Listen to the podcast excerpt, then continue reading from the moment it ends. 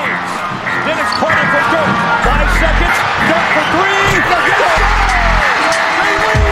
Lobban a zaj, nincs egyszer a végén, ha battog a Spalding. Minden nap élmény, blokkok és zsákok, na gyere megmutatom, ez NBA szerelem, keleten, nyugaton. Lobban a zaj, nincs egyszer a végén, ha battog a Spalding. Minden nap élmény, blokkok és zsákok, na gyere megmutatom, ez NBA szerelem, keleten, nyugaton.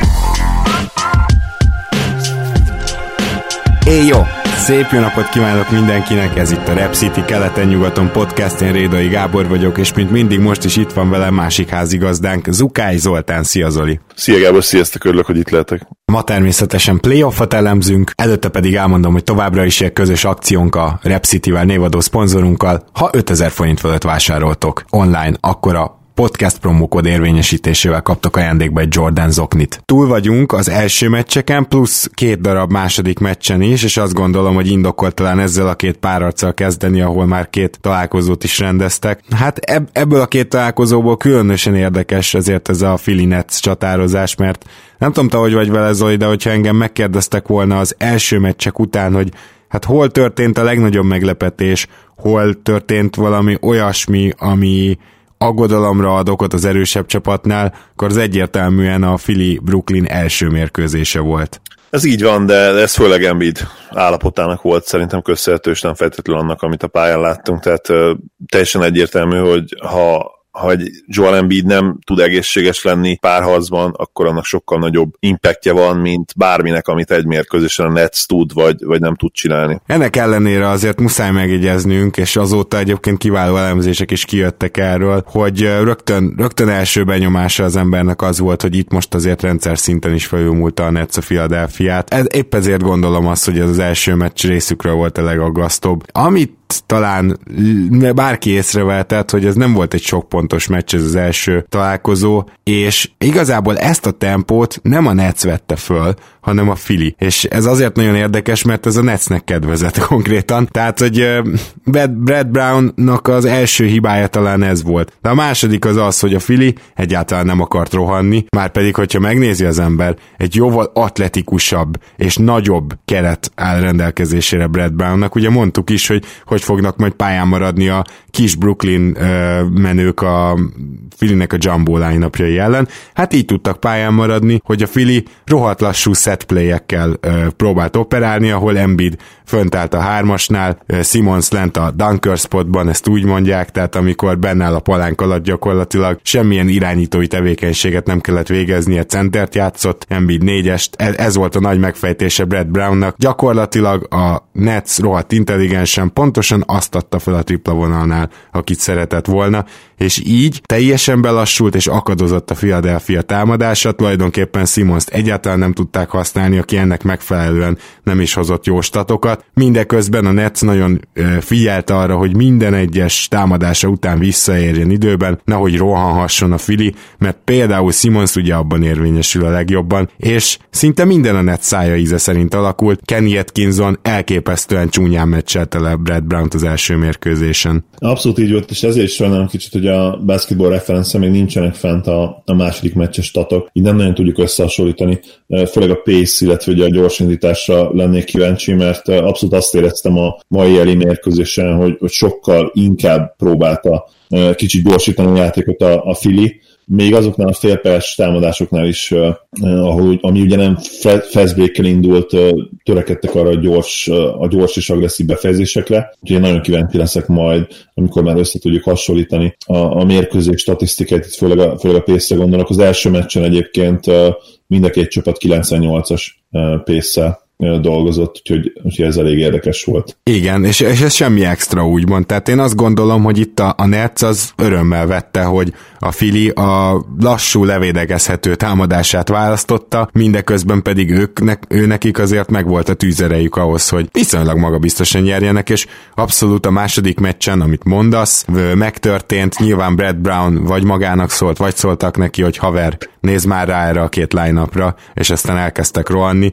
Egészen szemmel is nehezen követhető pace volt itt most a másodiknál. Ha az első 98-as volt, akkor én azt tippelem, hogy ez alsó hangon 110-es pace volt. Mindenképp, hát ugye a hihetetlen pont zuhatag is elenged következtetni természetesen. És egyébként, hogyha a Net szemszögéből próbálunk válaszokat keresni, ha a statisztikákra ránézünk, akkor nehéz azt mondani, hogy ez az ő támadójátékokon ment el. A 34-et leszámítva végigült, én úgy éreztem a Netsnek a támadó szekciója, illetve a taktikái. A probléma nyilván aztán a 34-de ott 51 pontot kaptak be. Hihetetlen volt megnézni azt a 12 percet, mert nem úgy indult, hogy azt gondoltad, hogy ez lesz belőle. Sok pontot szerzett már a legelején a Fili, nyilván ahol 51 pontot szerzett a negyedből, ott az elején is be kell találnod, de valahogy úgy éreztem, hogy ott egy ilyen szerencsétlen sorozatba is beleszaladt a Nets, tehát az ő részükről kipattant pár dobás, volt egy pár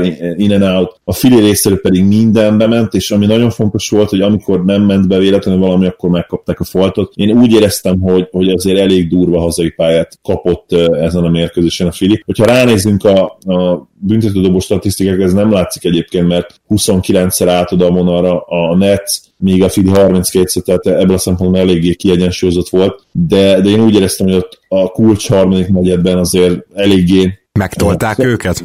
Hát nem akarom ezt mondani, de ott amikor a Fili támadta a gyűrűt, gyakorlatilag mindent befújtak faltnak, ami szerintem azért picit erős egy playoff meccsen, és ezért is lehet az, hogy kicsit ilyen all-star végeredmény született, hogyha ránézzük a pontokat, tehát ez a 145-123 azért ja, még a mai NBA-ben is egy kicsit erős. Abszolút, hát itt nyilván azért kellett az, amit mondasz, tényleg nem mestek be a Brooklynnak a dobásai, de volt egy másik dolog is, hogy a Brooklyn ezen a estén egyáltalán nem tudta levédekezni a Filit egy pillanatra sem, tehát hogy úgy mondanám ezt, hogy ha folyamatosan ilyen pénz lesz a hátralevő meccseken, az azért nem a Brooklynnak kedvez, hanem az viszont a több talenttel rendelkező csapatnak, mert egyszerűen a Fili folyamatosan támadta a gyűrűt, de úgy, hogy amint mondod, még hogyha felállt támadás volt, akkor is az első 5 másodpercben már valaki éppen rohant a gyűrű felé. Szinte sprintelve közlekedtek a csapatok ezen a meccsen, és ebben benne van az, hogy egy olyan jump shooting csapat, mint a Nets,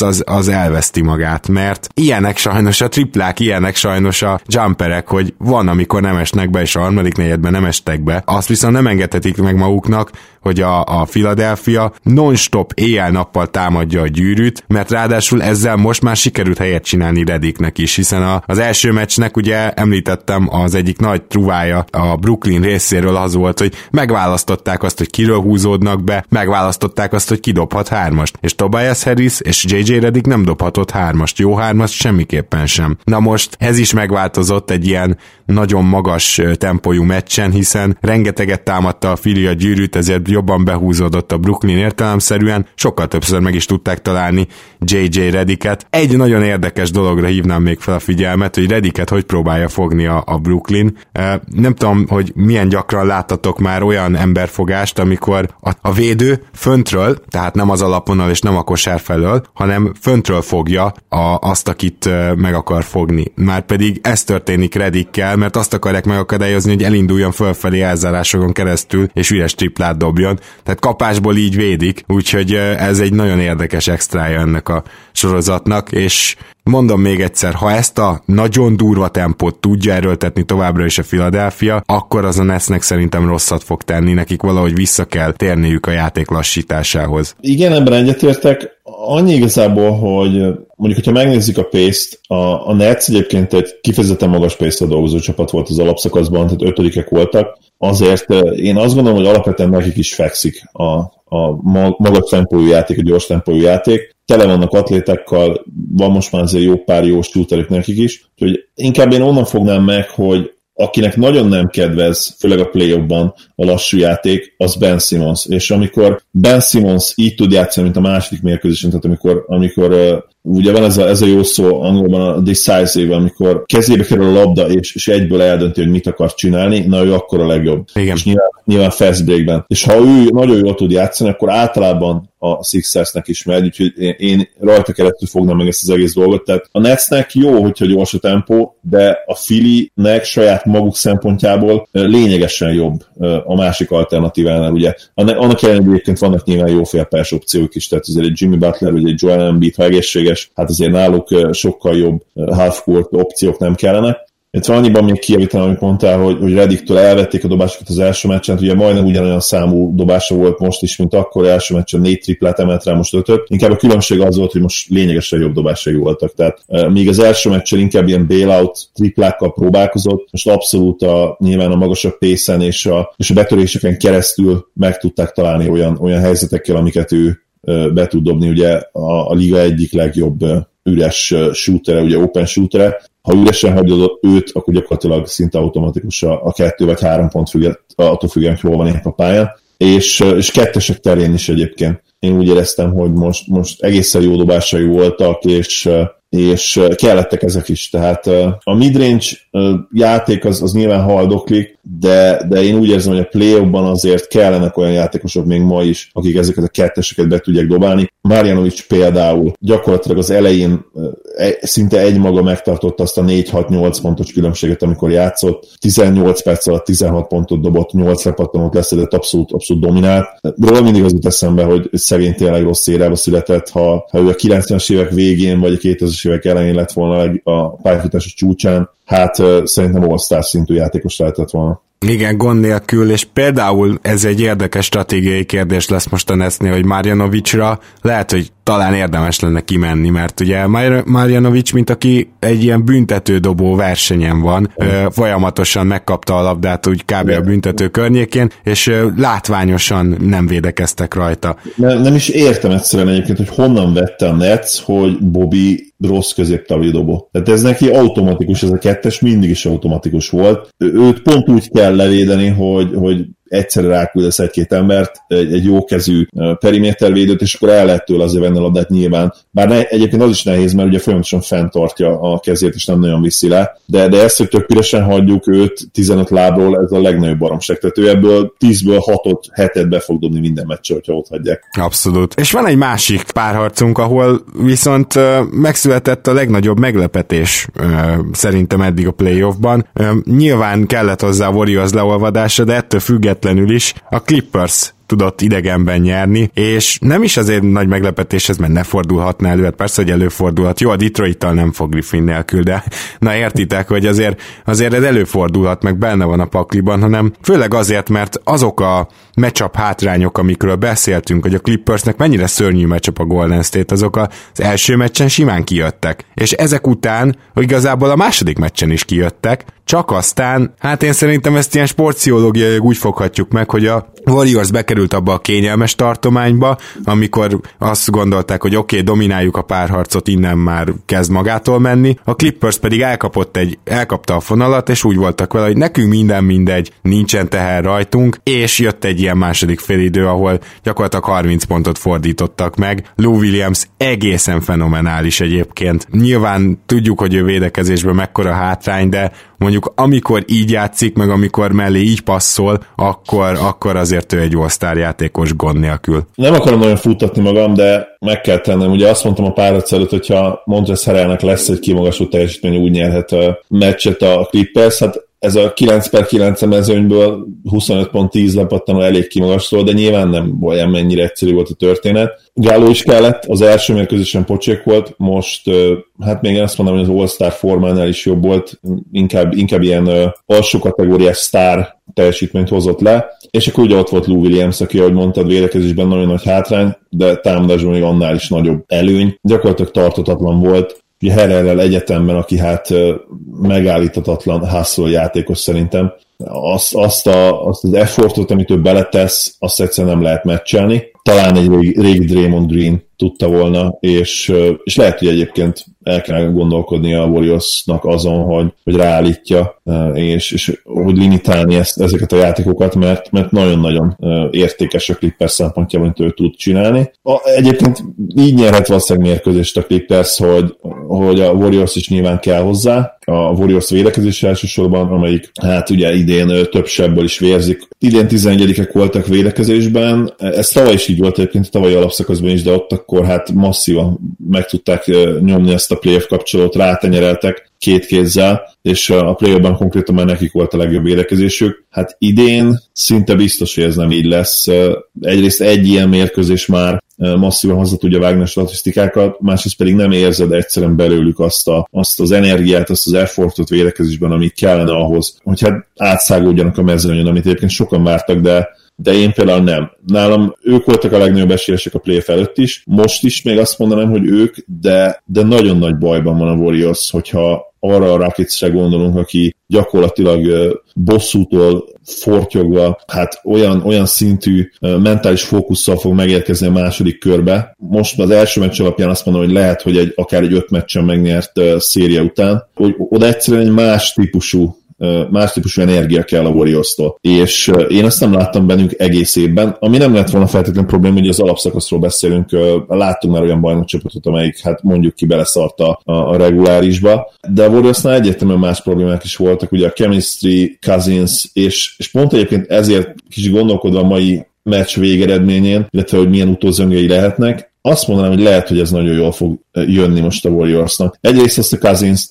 aki hát valljuk be, sajnos abszolút nem illett a mostani képességeivel, nyilván a sérülés utáni képességeivel, állapotával, formájával ebbe a Warriorsba. Bogátot akár lehet kezdetni, vagy lehet ezt a Lónit, aki egyébként most nagyon jól játszott, és akivel azért tavaly mégiscsak bajnoki címet nyertek. Ez szerintem már a jelenlegi Warriorsnak segítség lesz, de kell még valami több is, majd én főleg edzői oldalról fognám ezt meg, Körnek egyszerűen ki kell találni valamit, és ezt a vereséget arra használni, ahogy például a 2011-es Mavs tette a 4. mérkőzés után, ahol egy hatalmas előnyt adott le a Rose Gardenben a Blazers ellen, és több játékos elmondása szerint is, ha nincs az a vereség, akkor valószínűleg nem nyerik meg a bajnokságot. Én ezt nekik abszolút elhiszem, és tudom azt, hogy sportban vannak ilyen mentális fordulópontok egy-egy párharcban, egy-egy mérkőzésen. A Warriorsnak ez lesz itt a fordulópont, amennyiben ténylegesen fel tudják használni ezt arra, ha nem, akkor szerintem ki fognak esni a Rockets ellen. Egyszerűen nem tudom elképzelni, hogy ahogy a két csapat most kinéz, és ahogy a Rockets játszott ugye az elmúlt hónapokban, nem csak arról van szó, hogy ők hirtelen a playoffra felpörögtek, hanem net ratingben, mindenben szinte a liga egyik legjobb csapata volt, hanem a legjobb.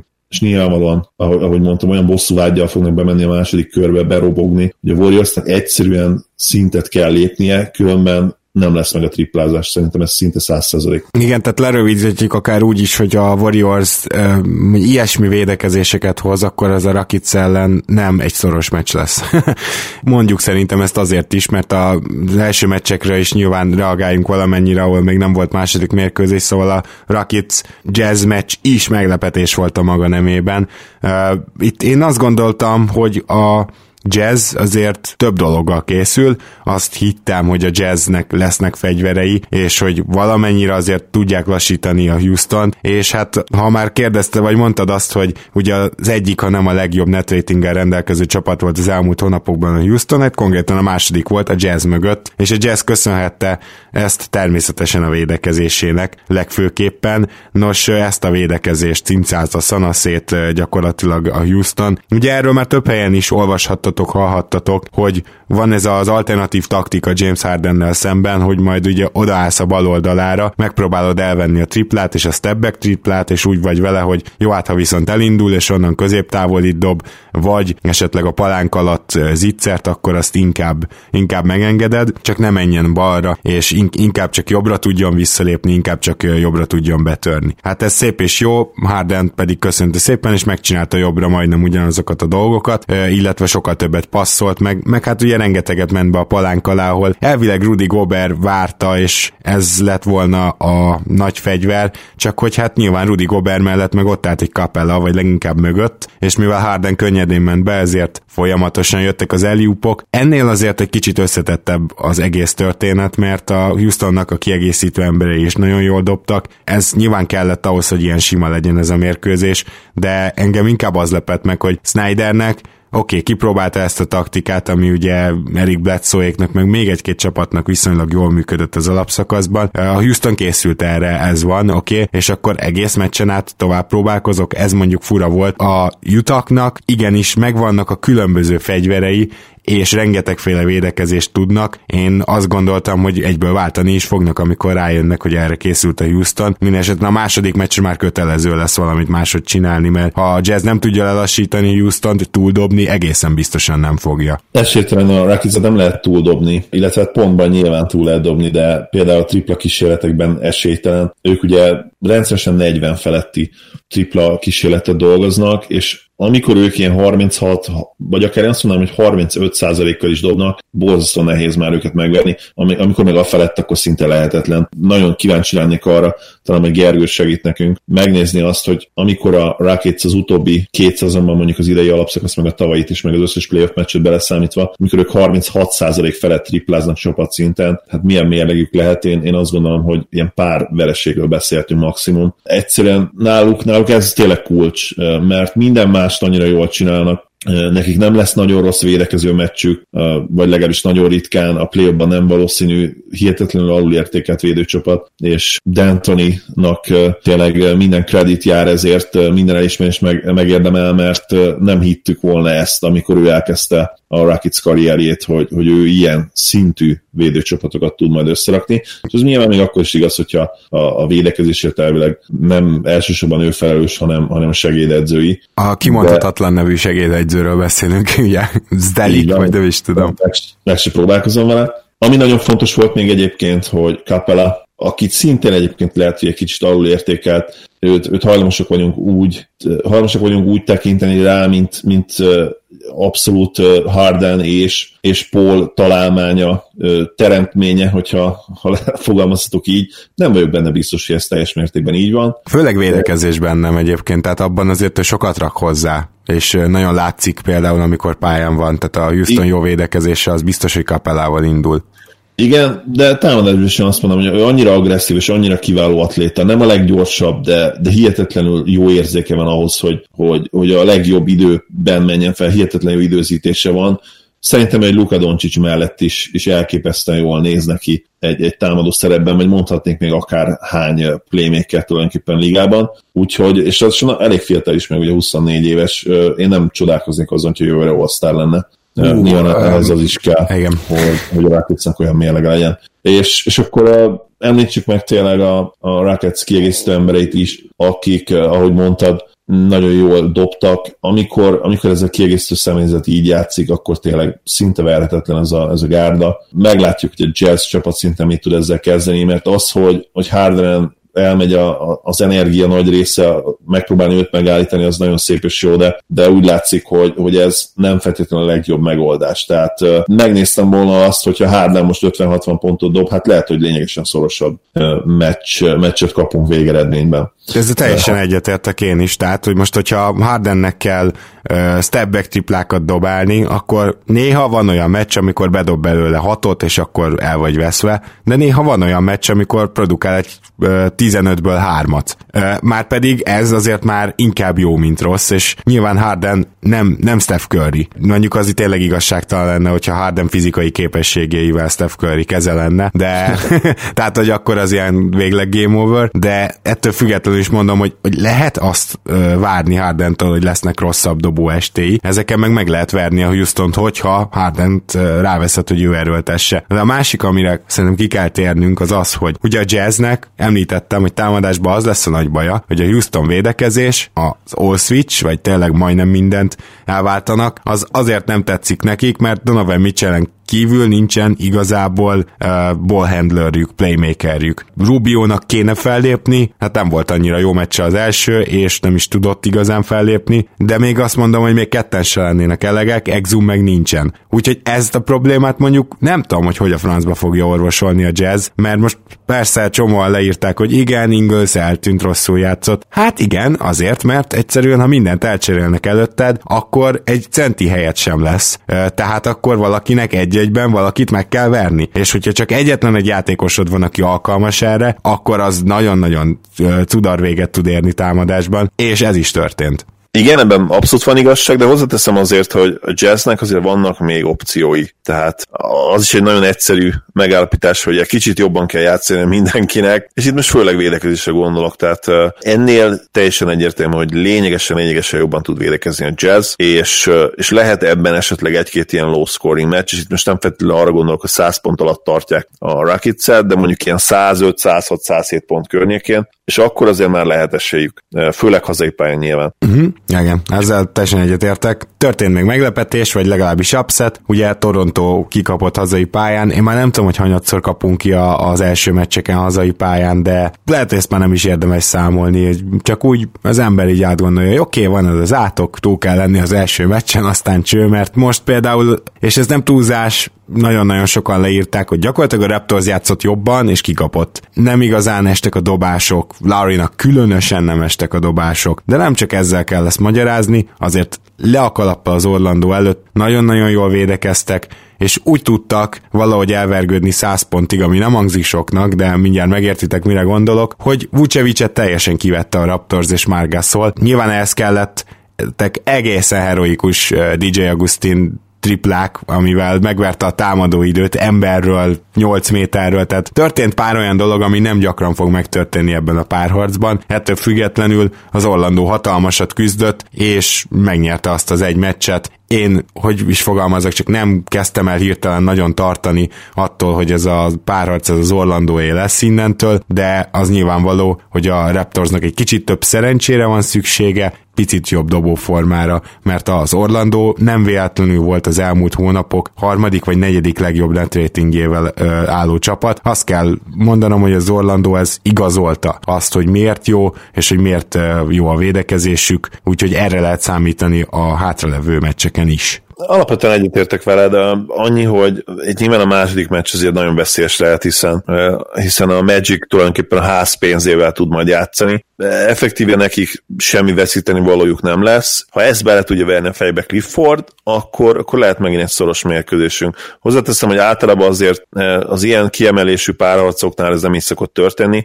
Az ilyen kiemelésű párharcoknál, ahol a jobb csapat, elvileg jobb csapat ugye elveszíti az első meccset, a második általában egy simább összecsapás szokott lenni. Azért most is erre van nagyobb esély, de azért veszélyes ez a Magic. Tehát ahogy mondtad, ők nagyon stabilan, nagyon jó formában voltak az elmúlt hónapokban, és nyilvánvalóan nem lehet őket félváról venni. Ennek ellenére én is úgy éreztem, hogy az első meccsen sem játszott rosszul a Raptors, bravúr kosarak sora jött a Magic-től, ami kiszámíthatóan nem lesz mindig így. Tehát ezt ugye tudjuk, nem nagyon volt olyan párharc szerintem az elmúlt években, évtizedekben, ahol egy sokkal, vagy legalábbis valószínűleg gyengébb csapat úgy tudott párharcot nyerni, hogy minden mérkőzést így lehetetlen kosarak sorozatát bemutatva tudta abszolválni. Mindig kell valami olyan, vagy egy olyan hatalmas nagy matchup előny, amit ki lehet használni minden mérkőzésen, vagy legalábbis egy 5-6 meccsen, egy párharcban, vagy egy hatalmas edzői különbség kell, hogy legyen a gyengébb csapatnál a sokkal jobb edző. Talán erről beszéltünk majd a Popovics és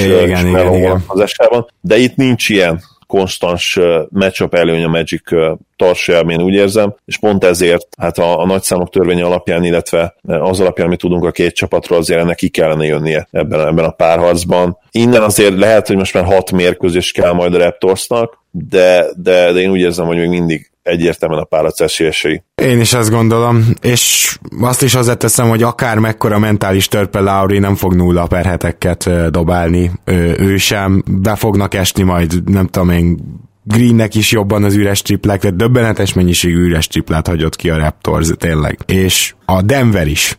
Tehát, hogy az igaz, hogy ez a meccs, ez a Denver Spurs első meccs, ez színvonalban nem volt a Raptorzék színvonalán, tehát ez egy rossz meccs volt így kosárlabda szempontból, de azért tegyük hozzá, hogy a Denver rengeteg helyzetet kialakított, amit kihagyott, úgyhogy ha a Denver valamiben bízhat, akkor abban, hogy hát ennél csak jobban fog sülni majd a periméter játékosok keze, mert eléggé szerencsétlen teljesítmény nyújtottak.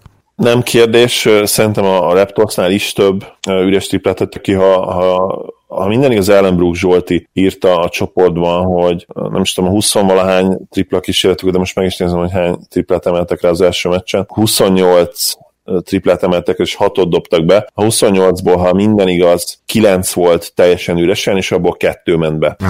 Igen. Úgyhogy, és azt tudni kell, hogy az üres tripla átlag a százalékra az 40% feletti. Bőven, ha jól emlékszem, ilyen 50% környékén van. Igen, tehát attól lehet számolni, hogy az gyakorlatilag egy rosszabb tripla dobó 40%-kal egy jobb 50-60-nal dobja a tök ürest. Így van, tehát ha csak ebből indulunk ki, már akkor ugye ott azért benne maradt jó pár pont, egy 6, talán 9 pont is, viszont amellett sem lehet azért elmenni, hogy a Spurs ezt kigondolta, tehát ez egy terv volt. Ők nagyon jól tudták azt, nyilvánvalóan, hogy a Nuggets kiegészítő emberei az egész szezonban problémáztak ezen, hogy így fogalmazzak, hogy az üres triplát bedobják. Ha jól emlékszem, Bartonnak most már 35% környékén van a tripladobása, de hát neki is a tavalyi szezonja, ugye a 17-18-as ennél lényegesen jobb volt. Hát Murrayt említeni se kell, ő valami 5-6-7%-kal saját legjobb szintje alatt volt majdnem az egész évben. Az alapszakasz végére ezzel javítani tudod, de hát az első meccsen ugye totális betli lett, 0/6, csak ő szerintem legalább 3 teljesen wide open triplát hagyott ki, ami neki hát abszolút money dobás kellene, hogy legyen. Pontosan, tehát ezeknek ízszerek. Nem valószínű egyszerűen, mint ahogy Larrynál is mondtuk, nála se valószínű, hogy ezeket a wide open triplákat majd a sorozat hátralevő részébe is kihagyja. Nem tudom. Igen, ez abszolút így van, viszont Gregget például ki kell emeljük, aki viszont bedobott 2 triplát 3 kísérletből, ő viszont simán lehet 0/4 a következő mérkőzésen, tehát nem lesz ennyire egyszerű a Nuggetsnek, hogy akkor be kell dobni a dobásokat. Az a szerencséjük szerintem a Spurs szemszögéből, hogy a San Antonio egyszerűen, és erről beszéltünk többször az élő alatt is, nem hajlandó több triplát dobni, mint amennyit ráemelnek. Úgy érzik, hogy ott vannak a határon. Én ezzel abszolút nem értek egyet. Nyilván nehéz ezt mondani, mikor Popovich azt mondja, hogy hülye vagy fiam, nem mondja nekem sajnos, bár mondaná azt, tehát életem egyik legjobb pillanata lenne, hogy egyszer azt mondaná nekem Popovich, hogy hülye vagy fiam. De én egyszerűen nem tudom elképzelni azt, hogy 2019-ben ez a tripla mennyiség, amit ők ráemelnek egy meccsen, az optimális. Tehát most is olyan mennyiségű szar kettest erőltettek DeRozannal és Aldridge-el az egész mérkőzés során, hogy arra rámehetett volna simán. 17/6 volt, 6/17 volt DeRozan, 6/19 Aldridge, és kettőjük összesen 1 triplát emelt rá. És ennek ellenére nyertek, hogy a Nuggets levédekezte gyönyörűen Aldridge és DeRozan inside játékát is a festékben. Jokic szenzációsan védekezett Aldridge-en. Igen, azt én is ki akartam emelni, hogy, és ezt mondtuk is azért, hogy Jokic 1-1 nem egy rossz védő, és most a testi erejét rohadt jól használta szerintem. Van. És ezt most megfoghatjuk onnan, hogy a Spurs szemszögéből, hogy ha ehhez a taktikához ragaszkodnak, szerintem nem tudják megnyerni a párharcot, viszont arra sincs garancia, hogy ennyire jól meg tudják majd fogni ezeket a ketteseket a következő meccsen. Tehát Aldridge simán lehozhat mondjuk egy 10/20-as meccset legközelebb, és akkor az plusz 4-5 pont. DeRozan lehet, hogy oda tud majd állni a büntető vonalra 12-szer, mostan 8 helyet. Szóval itt is azért lehetnek még bőven tartalékok, de az nonsens szerintem, hogy annyira jó dobók, mint Forbes, összesen 4-szer emelhetik rá a triplát, és abból 3-at bever, hogy Rudy Gay-nek 3 lehetősége van. Oké, Rudy Gay nem egy natural shooter, de idén szenzációs. Markónak is 4 kísérlet van, és akkor ezek még ugye a jobbak. Tehát a mai ligában a legjobb triplázóidnak egyszerűen 6-7 kísérlet kell, hogy jusson egy mérkőzésen. Nem veheted el tőlük az esélyét. Egy David Bertans, aki, ha jól emlékszem, 100%-ban vezette nagyon sokáig a ligát, 2 darab tripla kísérletet tud rámenni. Egy Perry Millsnek nem jut dobás kísérletet itt tripla vonalon túlról 30 perc alatt. Tehát ez szerintem mind Pop felelőssége, és ebből a szempontból nagyon makacs, hogyha, és mondom, szerintem bajba kerülhetnek, hogyha egyszerűen nem lesz arra hajlandó, hogy elfelejtse ezeket a 12, 13, 14, 15 tripla kísérletes meccseket. Igen, mert a Denvert azt nem lehet folyamatosan 90 pont környékén tartani, tehát ez egyszerűen nem reális opció. Így van, és ők vezetik a ligát tripla százalékban. Tehát nonsens, hogy ilyen alacsony tripla számokkal dolgoznak. Én elhiszem, hogy van, akinek ez tetszik, ez a stílus, és egyébként látványos is tud lenni, de egyszerűen nem elég korszerű. És ez fura számomra egyébként Poptól, mert most nem néztem meg a statokat, de szinte biztos vagyok benne, hogy a Beautiful Basketball Spurs ennél lényegesen több triplákat dobált rá, és az biztos, hogy a 2013-14-es playoffokban szinte 100%. Hát mondjuk ennél a 15-öt, ezt biztos feljomulták meg. Meg ugye magában is azt mondani Pop részéről, hogy igen, a legjobb triplákat dobjuk csak rá, viszont ugye dobnak rá egy csomó szarkettest, tehát annál van, viszont pontosan. A szartripla is jobb lenne. Pontosan így van, ahogy mondod. És ezt most nem azt mondom, hogy az összes Aldridge meg DeRozan dobás szarfélrejtést ne essék, van, amikor... De rengeteg, igen. De azokból van, főleg a DeRozan dobásokból van, ami rossz, és annál már akkor ha egy David Bertans csak félig emberről ráemel egy triplát, az egy jobb dobás. Simán, nem kérdés. Na de ettől függetlenül is győzött a Spurs, és én arra leszek nagyon kíváncsi, hogy mondjuk imádom egyszerűen White-ot idén, tehát én nekem az új Spurs szerelmem kb, mert hogy zseniálisan játszott most is, és a csávó az védekezésben is rohadt jó, és egy modern támadó, és elképesztőt fejlődött idénre. Na most... Hát talán azért nem modern támadó, mert nem elég jó triplázó, de százalékra nem rossz egyébként, de most is például 0 kísérlete volt, tehát azért az úgy erős szerintem, hogy modern támadónak nevezzük. Nincs pull-up triplája, ez konkrétan azért van, igen. Tehát akkor ennyi nyilván még nem elég modern, de én nem tartom kizártnak, hogy jövőre azzal jön vissza, mert egyszerűen ebbe az idényben is annyit fejlődött, és őt például még többet játszhatnám, szerintem ő nagyon jól működik a Denver ellen. Abszolút.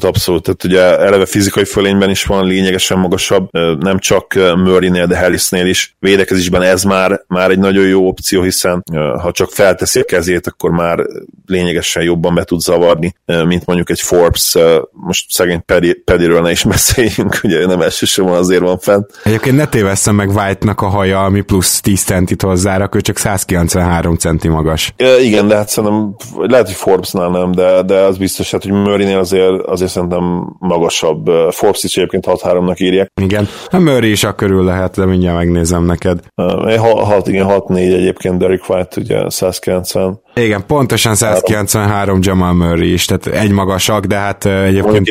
Szerintem ez téves, tehát én Murray-ől nem tudom elképzelni, hogy ő legit 6-4 legyen. Igen, de lehet, hogy bement egy ilyen cipőbe, tudod, amiben a kapásban van egy 6 centis talpa. Körülbelül ezt gondolni, igen, mert a pályán nem úgy néz ki, mint aki 193 centi, de mindegy, lényegtelen is igazából, az biztos, hogy White egy nagyon jó opció védekezésben is, hihetetlenül intelligens játékos, és ami nagyon tetszik, és ami nyilván jellemző a Spurs kiegészítő emberekre, hogy nem vállalja túl magát, nyilván nem is merik magukat túlvállalni, mert hát Pop azonnal leharapná a fejüket, úgyhogy ebből a szempontból könnyű, még szegény Marco is annyira fegyelmezetten játszik, és még így is volt szerintem egy-két ilyen dobása, amiért Pop kicsit le is cseszte valószínűleg az öltözőben. Van még 3 párharcunk, amiből 2-t szinte tolba mondtunk, egyen viszont szerintem egy picit tévedtünk, úgyhogy kezdjünk azzal, ez pedig a Portland OKC. Most nem azért, mert az első meccset megnyerte a Portland, ezzel nincs gond, csak hogy nem volt egy nagyon sok pontos meccs, és ez mégis inkább valahogy a Portlandnek kedvezett, és ez azért picit meglepő számom.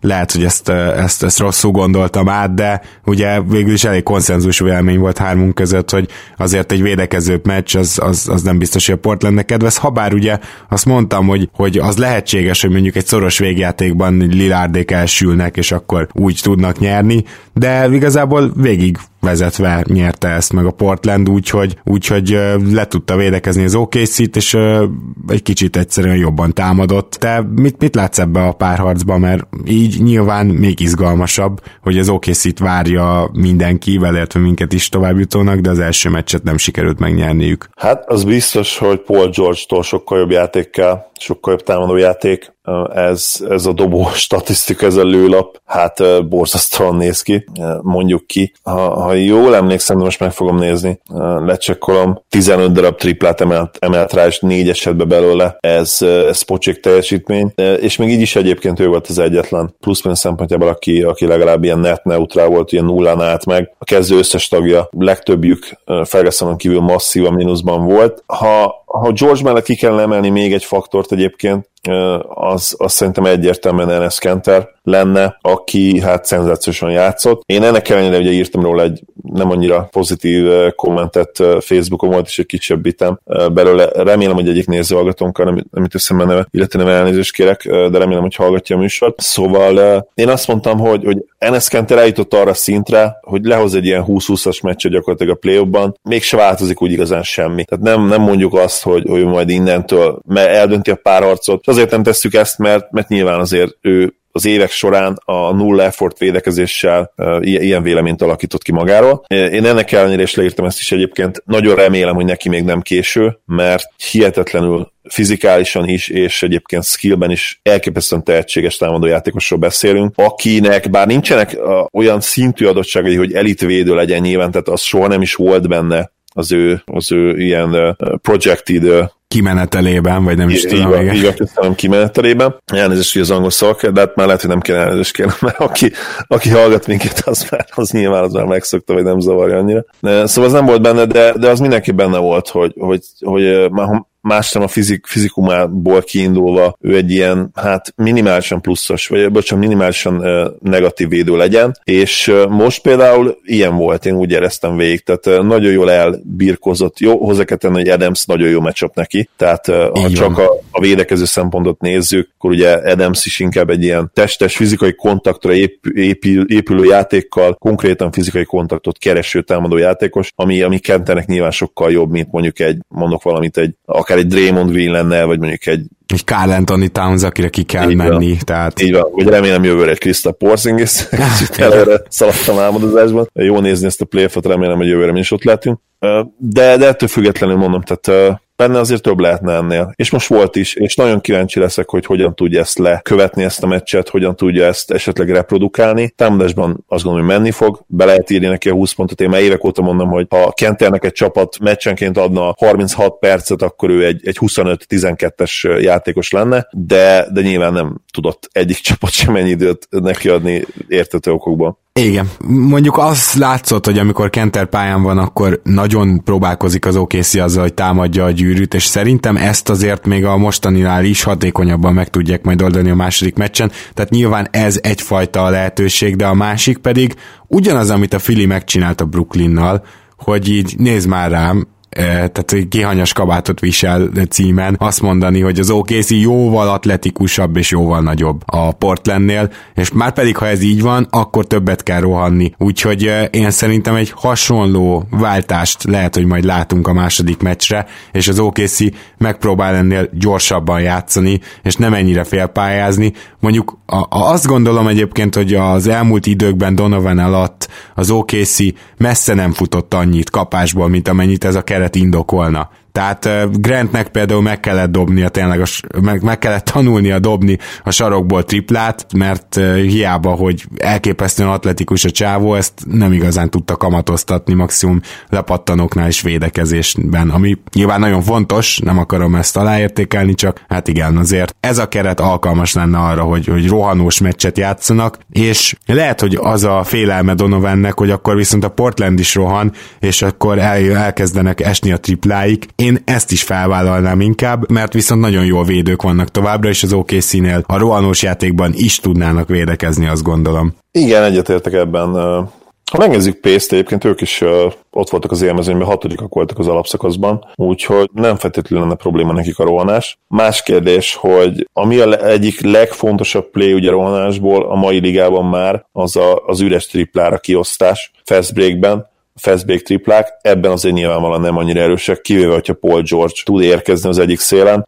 Esetleg Ferguson a másikon, bár én abban nem hiszek, hogy Ferguson túl a triplázó lesz ebben a play-offban. Hát igen, tehát ilyenkor számít a volume, nem? Mert gondolj bele, hogy Fergusonnak voltak jó tripladobó hónapjai, de olyat azért az nagyon meglepne minket, ha most mondjuk 6 kísérletből egyszer csak 45%-kal dobna. Így van, plusz hát azért mégiscsak a tét, és egyébként itt nagyon komoly faktor az azért, hogy a Moda Centerben lesz a második meccs is, és ugye a Portlandi lett a hazai pálya végül. Hát nem kicsi nyomás van ezen az OKC-n a második mérkőzésen. Uh-huh. És valahol meg tudnál győzni arról, vagy lehet, hogy én is téged, hogy a Portland úgy mehetnek ki a második meccsnek, hogy hát kicsit olyan tét nélkül. Hazai pályán vagyunk, a saját közönségünk előtt játszhatunk, Nurkic sérülésével gyakorlatilag mindenki leírt minket. Igen. Tehát ráadásul ugye az alapszakaszban is 0-4 volt, úgyhogy nagyon érdekes második meccs lesz, szerintem ez lehet az egyik legizgalmasabb és legfontosabb, sőt, fontosabb szerintem talán egyértelműen a legfontosabb második meccs. Uh-huh.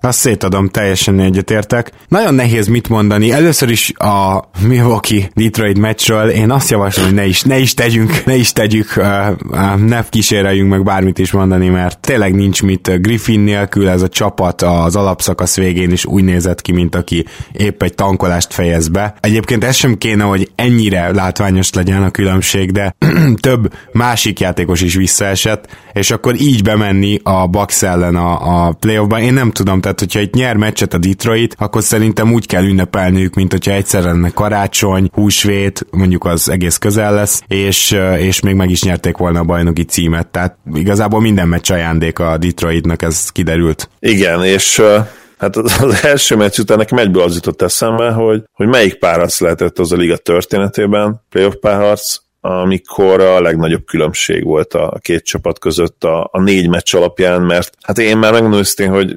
itt be is írom a 4 mérkőzést, aztán nyilván tévedés jogát mindig fenntartjuk, láttunk már őrültebb dolgokat is talán, bár lehet, hogy ennél őrültebbeket annyira nem, hogy ez megtörténik. Azt keresni kéne, az biztos, igen. De ha ránéztek tényleg arra a kezdő, arra a Pistons kezdőre, ami kiállt az első mérkőzés, ugye Gábor mondta, hogy ez egész jó tank line-up lehetett volna. Igen, ezt azt hiszem admin chatbe beírtam, és tényleg, tehát azt hiszem Tanmaker együtt kezdett, tehát Ramondal. Azon kívül meg, nem is tudom, 2-3-asba Ellington, és az idei rookie Brown kezdett, most nem is vagyok benne biztos, de talán így. És Reggie Jackson. Na most, azért nézzünk már végig ezen a line-upon, tehát ebben gyakorlatilag 2 olyan játékos van, aki veterán, és voltak biztató dolgai, meg Drummondnak jó éve van, Reggie Jacksonnak nincs, és akkor egy Tanmaker, aki gyakorlatilag... Akit az ellenfél leselejtezett. Leselejtezett, és tényleg csak kukázva lett konkrétan, úgy tűnik, hogy neki nem lesz NBA karrierje. Ellington, aki triplát nagyon jól dob, semmi más nem tud csinálni, védekezésben mínusz, és egy újonc. Ugye? Azt hiszem, hogy ő kezdett, Brown. Így van, Bruce Brown. Na, hát ezzel a line-uppal nagyon jókat lehet tankolni egy szezon végén. Igen, és ugye úgy lett majdnem 40 pontos vereség ebből, hogy Luke Kennard lehozott egy 8/14-es, 21 pontos mérkőzést. Tehát el tudod képzelni, hogyha mi lett volna akkor, hogyha ő nem játszik jól, legalább ennyire jól? Tehát lehet, hogy 50-nel kapnak ki. Ez az igazán szomorú, hogy még volt egy olyan faktor is, amiről tudod, de garantáltan tudod, hogy nem lesz ott már a második meccsen se, hogy egy Luke Kennard lehoz egy ilyen meccset. És hát ha ő nem hoz le, ki a franc fog lehozni erről a kispadról egy ilyen meccset? Ugye az az is Smith, aki hát idén finoman fogalmazva sem volt jó, vagy az a Langston Galloway, aki hát abszolút kiegészítő ember, és ő az a free and D játékos, aki nem tud így igazán se nem triplázni, se nem védekezni, úgy túl nagy hatékonysággal, és van egy Zaza Pachuliánk, aki be...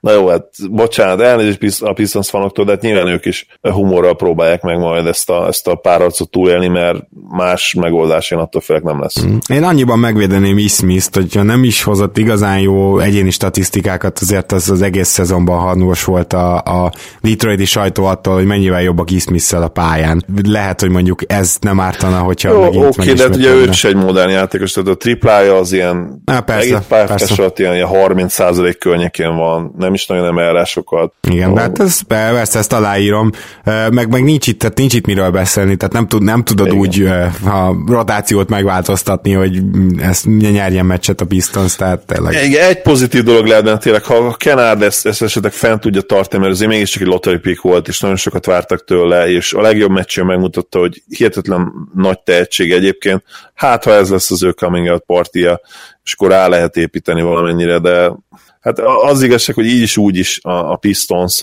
az senki földje felé szágult. Tehát én értem, hogy nagyon jól játszottak meg, hogy Blake Griffin lehozta talán a legjobb szezonját, ugye erről Tibivel beszélgettünk, talán kicsit vitatkoztunk is, de ez a csapat sehova nem megy, tehát ez nem kérdés. Lehet, hogy a play-ba bejutnak még jövőre is, de... Hát belegondolsz az Atlantába mondjuk, meg hogy kik jönnek. Az sem biztos. Sajnos a legnagyobb treadmill csapatok között ott vannak most. Hogyha onnan fogjátok meg, Pistons fanok, hogy a playoff az már önmagában egy teljesítmény, és hogy jussunk be oda minden évbe, akkor nyilván lehet örömet találni ebben a csapatban, nem akarom megmondani, hogy hogyan érezzetek, de hát fel kellene robbantani az egészet, tehát nem kérdés. Hát igen, vagy megvárnia, még lejár Reggie Jackson, meg ugye Lawyernek, meg a többieknek a szerződése, és akkor valahogy csodát tenni a piacon, na arra is kíváncsi leszek. Mindegy, most egy kicsit el is tértünk a tártól, és ez nem véletlen, mert egyszerűen nincs mit beszélni az első meccsről, rengeteg Bucks játékos nagyon jó volt. Ezt így elhelyezném, és akkor menjünk át a másik általunk tolba mondott meccsre, ez pedig a Boston és az Indiana, amit ugye közvetítettünk, és hát igen, feltettem a kérdést, emlékszem, hogy fog az Indiana majd megbízhatóan pontot szerezni a Celtics ellen. Hát esküszöm, hogy ahhoz képest, hogy hány pontot dobtak, ahhoz képest még ennyire nem is volt szar a támadójátékuk, csak hát elég jó shootereik sincsenek, nem csak elég jó playmakereik, és hogyha ezt a kettőt összerakod, tudtuk, hogy itt nem lesz sok pont ezen a első meccsen, azt is sejtjük, hogy a páraz további részén sem lesz, de hogy az Indiánának azért ennél legalább egy picit jobb dobóforma kell ahhoz, hogy megverje a Bostont, az egészen biztos, mert ez ilyen vállalhatatlan kategória volt. Igen, a Celtics védekezése szenzációs volt, tehát először is emeljük ki ezt, és induljunk ki innen, hogy megmutatták azt a díjt, ami nekik ahhoz kell, hogy esetleg legyen esélyük a döntőre. Nyilván még sok más faktor mellett, ugye, és itt már nem is szaladhatunk annyira előre, mert a második kör az nekik hát iszonyatosan húzós lehet, és akkor még finoman fogalmaztam. Viszont ez nagyon rendben volt védekezés szempontjából, és egyébként így első blikre én azt mondanám, hogy a Pacers sem feltétlenül kell, hogy szomorkodjon. Az első fél idő az nagyon rendben volt. Tehát ha egy olyan mérkőzést össze tudnak rakni otthon, ahol úgy játszanak az első fél időben, azt szerintem szinte biztos, hogy be fogják húzni. Aztán, hogyha azt mondjuk 0-2-nél történik, és utána 2-1, akár még komoly reményekkel is mehetnek ki majd a negyedik mérkőzésre, de az biztos, hogy azért nem lesznek ők annyira alárendeltek, mint amit azért néhányan vártak, szerintem nem lesz 0-4. Ha jól megszem, én is... Igen, te is söprést tippeltél, igen. Én 4-1-et, tehát én se sokkal voltam bizakodóbb. Igen, én is söprést tippeltem, most már azért mást mondanék. A Celticsnél, nem láttam egyszerűen azt a támadójátékot, és akkor beszélünk a Celtics szempontjából a problémákról. Továbbra is nagyon dadog ez a támadójáték, hihetetlenül kiegyensúlyozatlan. Nem tudnak egyszerűen a tehetségi szintjükhöz felérni a pálya azon oldalán, körökkel a képességek alatt játszanak.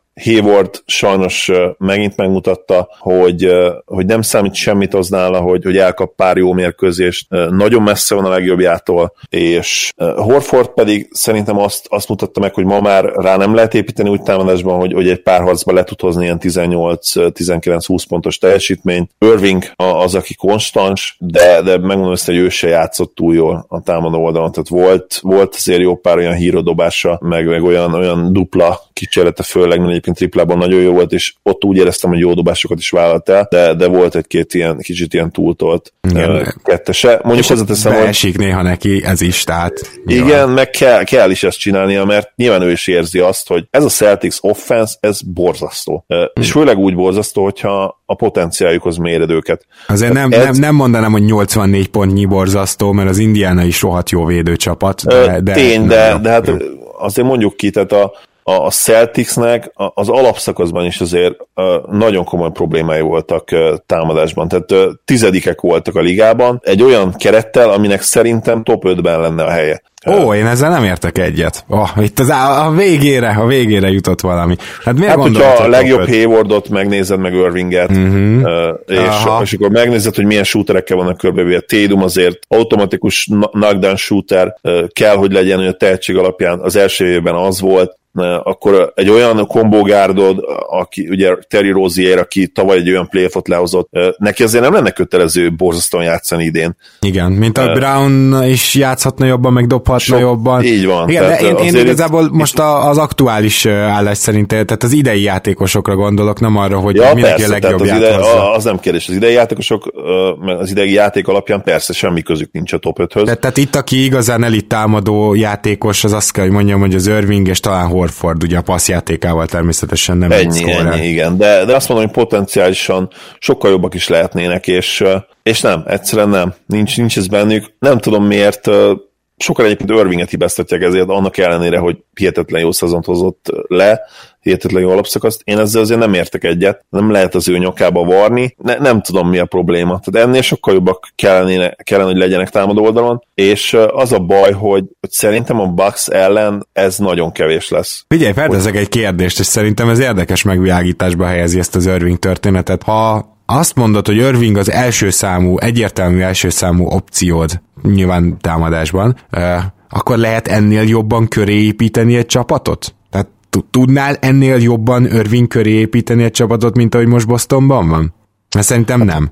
Hát ha a neveket nézzük, akkor nem. Tehát ez nem egy rossz fit társaság lenne. Tehát azért ők körbe lenne, mondom, shooterekkel. Nyilván Hayward, ha a legjobb Haywardot nézzük, hát ő annyira tökéletes második számú opció lehetne, de ez a Hayward ugye abszolút nem az a Hayward, és ez mondjuk egyetemen nem Irving hibája. Tehát itt nyilván a szerencsétlenek, fatális véletlenek, pontosan, ami a legnagyobb szerepet ebbe játszotta, az viszont sajnálatos sérülés. Horford nagyon világi fit mellé, Tatumék, ha bedobálják a triplákat, akkor teljesen világi fitek, ráadásul igen. Brown is elitvédő, Smart is elitvédő. Tehát hogy azért mondom, hogy ez egy jól körépített csapat, és kérdés az, hogy Irvinggel első opcióként el lehet-e jutni mondjuk egy bajnoki döntőbe, vagy egy bajnokságot megnyerni.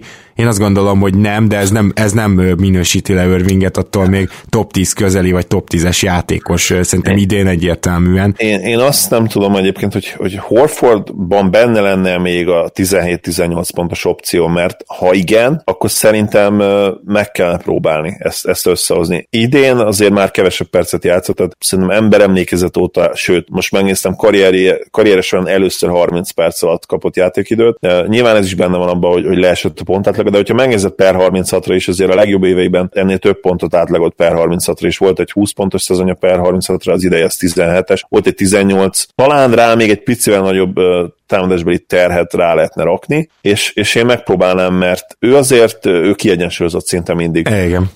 Nem most sok pontot, de sokkal kiegyensúlyozottan, mint például Jaylen Brown, akinek megmondhatnád, hogy oké, itt van a labda, édesfiam, csinálj valamit vele, de hát abból sok jó nem is jön neki, attól félek. Még itt a Boston Indianával kapcsolatban nekem nagyon-nagyon tetszett Brad Stevensnek hát igazából az összes reakciója, tehát én azt szeretem ebbe a Bostonba, hogy mind támadásban, mind védekezésben képesek egy meccsen belül is addig keresni a megoldásokat, még nem találják.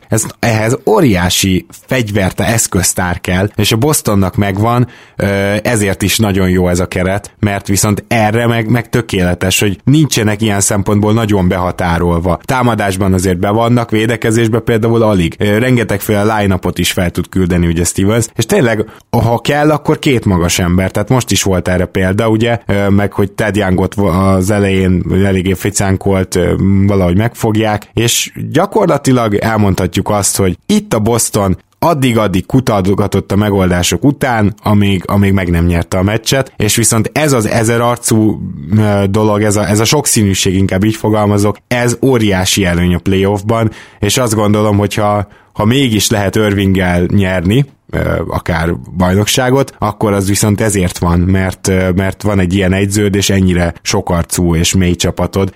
Kíváncsi vagyok, hogy ezt az Indiana folyamatosan tudja majd presszionálni, tehát úgy értem, hogy újabb és újabb megoldások kellenek-e majd a Bostontól, mert most azért McMillanen van a sor, hogy változtasson. Mindenképp. Hát nyilván ami kulcs lesz, hogy Bogdanovicsnak legyen sokkal jobb meccse, Oladipo kidőlése után azt gondolom, hogy egyértelműen ő volt az első számú szkórer, hát ehhez képest azért az első mérkőzésen erősen betlizett. Még kísérlet számok sem voltak ott, mondjuk szépen levették a pályára, hozzáteszem, de ettől függetlenül tőle azért több kell. Benne ott van egy kis playmaking is, tud azért hívni akár elzárás leválást is, abból step back tripla, vagy beindulni. Nem rossz ballhandlerről, nem elit nyilván, de azért adekvát. Tőle egyértelműen sokkal több kell. És akkor nyerhet itt szerintem igazán meccset a Pacers, hogyha jön valaki tőle ez a 20 plusz pontos jó teljesítmény. Meg be kell dobni az üres triplákat, tehát a harmadik negyed elején sorra dolgozták ki az üres helyzeteket, igen, és maradtak. Igen, ez így van, abszolút így van. Nem tudtak tényleg betalálni egy 4-5 percen keresztül, és jól védekezett a Celtics, meg nyilván valamennyire tervezett is volt az, hogy kik kapják még üres dobóhelyzetben, mert nem mindig a legjobb játékosaik tudtak beállni. Tehát nyilván ott például egy Bogdanovicsnak, ha jól emlékszem, nem is nagyon volt. Ha volt, üres tripla kísérlete. Ő is hagyott ki, azt hiszem. Lehet, hogy volt közte, igen, de azért talán nem ez volt a jellemző, hogy a legjobb dobóiknak jutott oda a labda.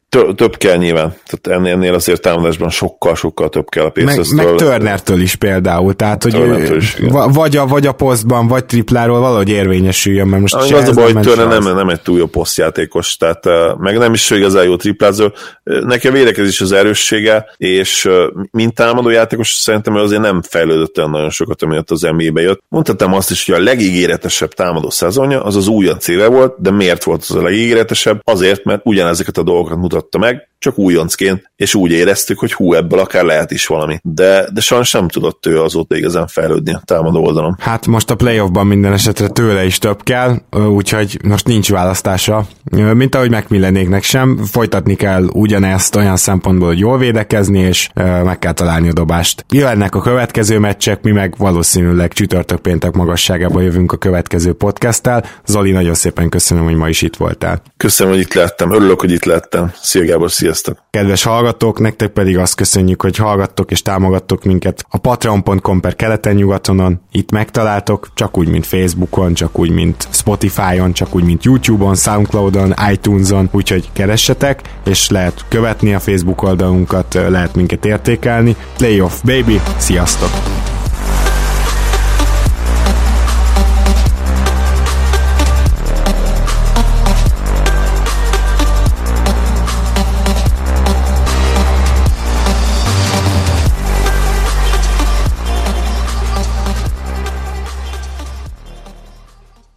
Ha más podcastekre is kíváncsi vagy, hallgassd meg a Béton műsor ajánlóját. El tudod képzelni, hogy a podcastet, amit éppen most hallgattál, fél év múlva már a mesterséges intelligencia generálja? Mi sem. De ha érdekel, eljötte már a gépek lázadása. Hallgass bele az Embertelen Podcastbe. Orsós Lajos vagyok, a műsor házigazdája. Egyelőre még élőben. Egyelőre. Fedezzük fel együtt, hogyan ismerkedik, randizik, mesél és vitatkozik Betty és Péter, két teljesen mesterséges intelligencia. Lajos, a podcast címét mond még egyszer, léci. Oké. Embertelen Podcast. Ez a műsor a Béton közösség tagja.